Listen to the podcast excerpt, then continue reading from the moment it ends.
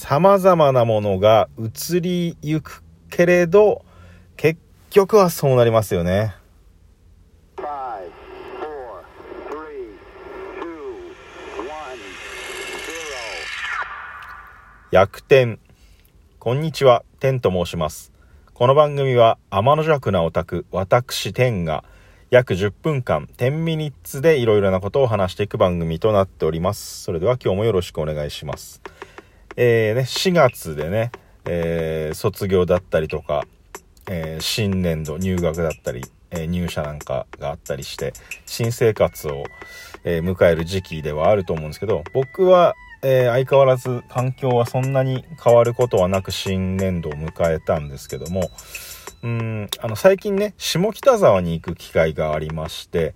えーなんかね、東京に、えーたまに行った時に、こう、駅前なんかがね、再開発されてるところが最近増えてきたなと思って、なんかもう昔ながらのこう、下町みたいなところが、駅前がものすごいこう、でっかいビルができたりなんかして、そこに商業施設なんかが、えー建設中みたいなのが増えてきたなと思って、下北沢もそんな感じで、駅前になんかね、新しい、あの、飲食店とかそういう、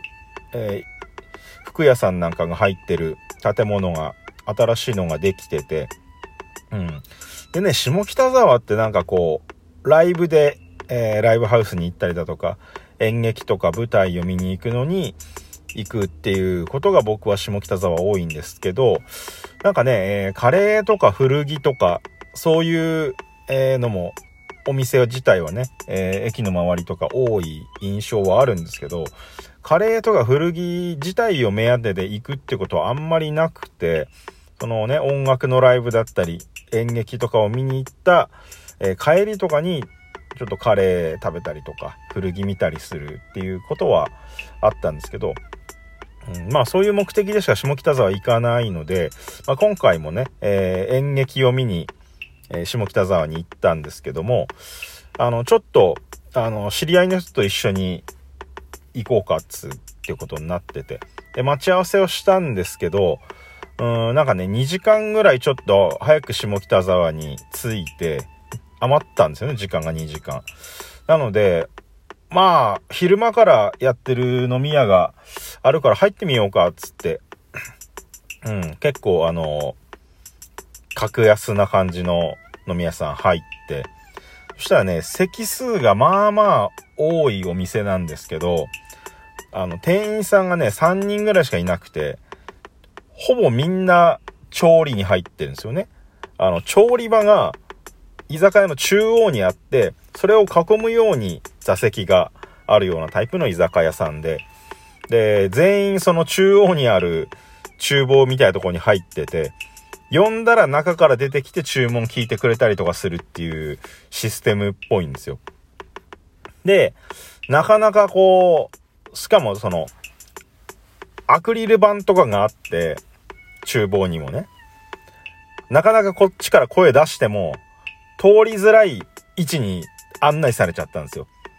なので、なかなかね、呼んでも気づいてくれないっていう席で。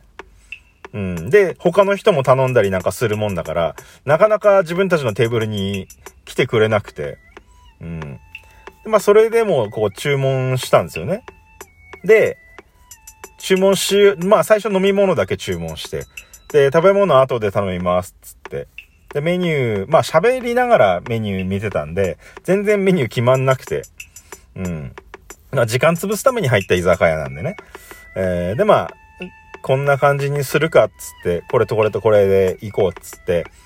で、めちゃくちゃでかい声出して呼んだんですよ。で、店員さん切ったら、注文いいですかつって、で、これとこれとこれって言ったら、あ、うちの店、あの、メモ用紙にメニューから書いてもらうシステムなんですよ、つって。で、このテーブルメモ用紙ないんですよ。で、またメモ用紙持ってくるまでに10分ぐらいかかって、飲み物だけ来てて、あの、注文できないっていう時間がまあまあ続いて。うん。で、結局その紙に書いて注文したんですけど、その注文したら下で、あの、4、4品頼んだんですよ、おつまみを。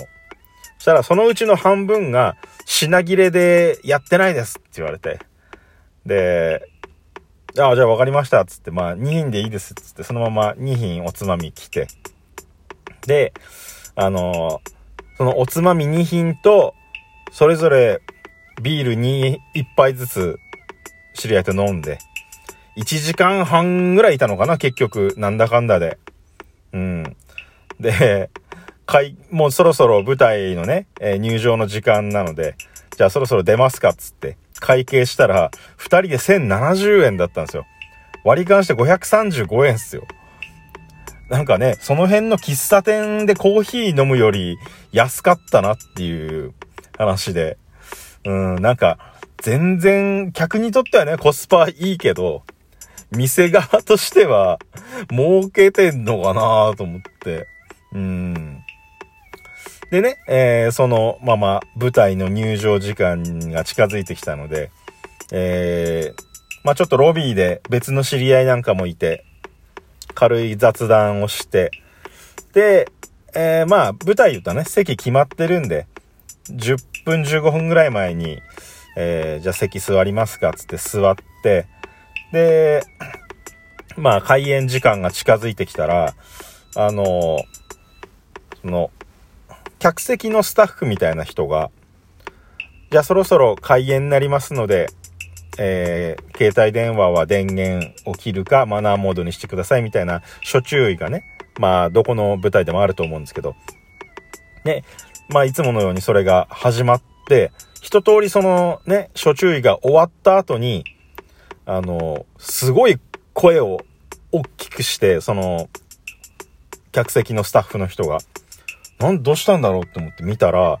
あの、お客様の中で何かアラームが鳴ってらっしゃるお客様いませんか？つって。僕は、あのー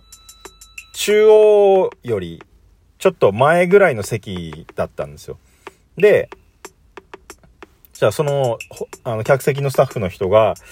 多分真ん中よりちょっと後ろの方だと思うんですけど、って言って、で、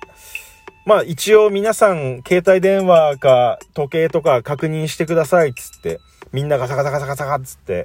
そのアラームが鳴りそうなものを確認したんですけど、全然誰も見つからなくて、で、本当に鳴ってんのかよと思って、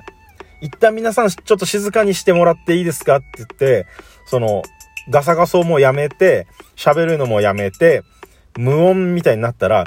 かすかに、タッタタッタッタタッタッタタっていうアラーム音が鳴ってて、うん。なんかその、携帯電話は、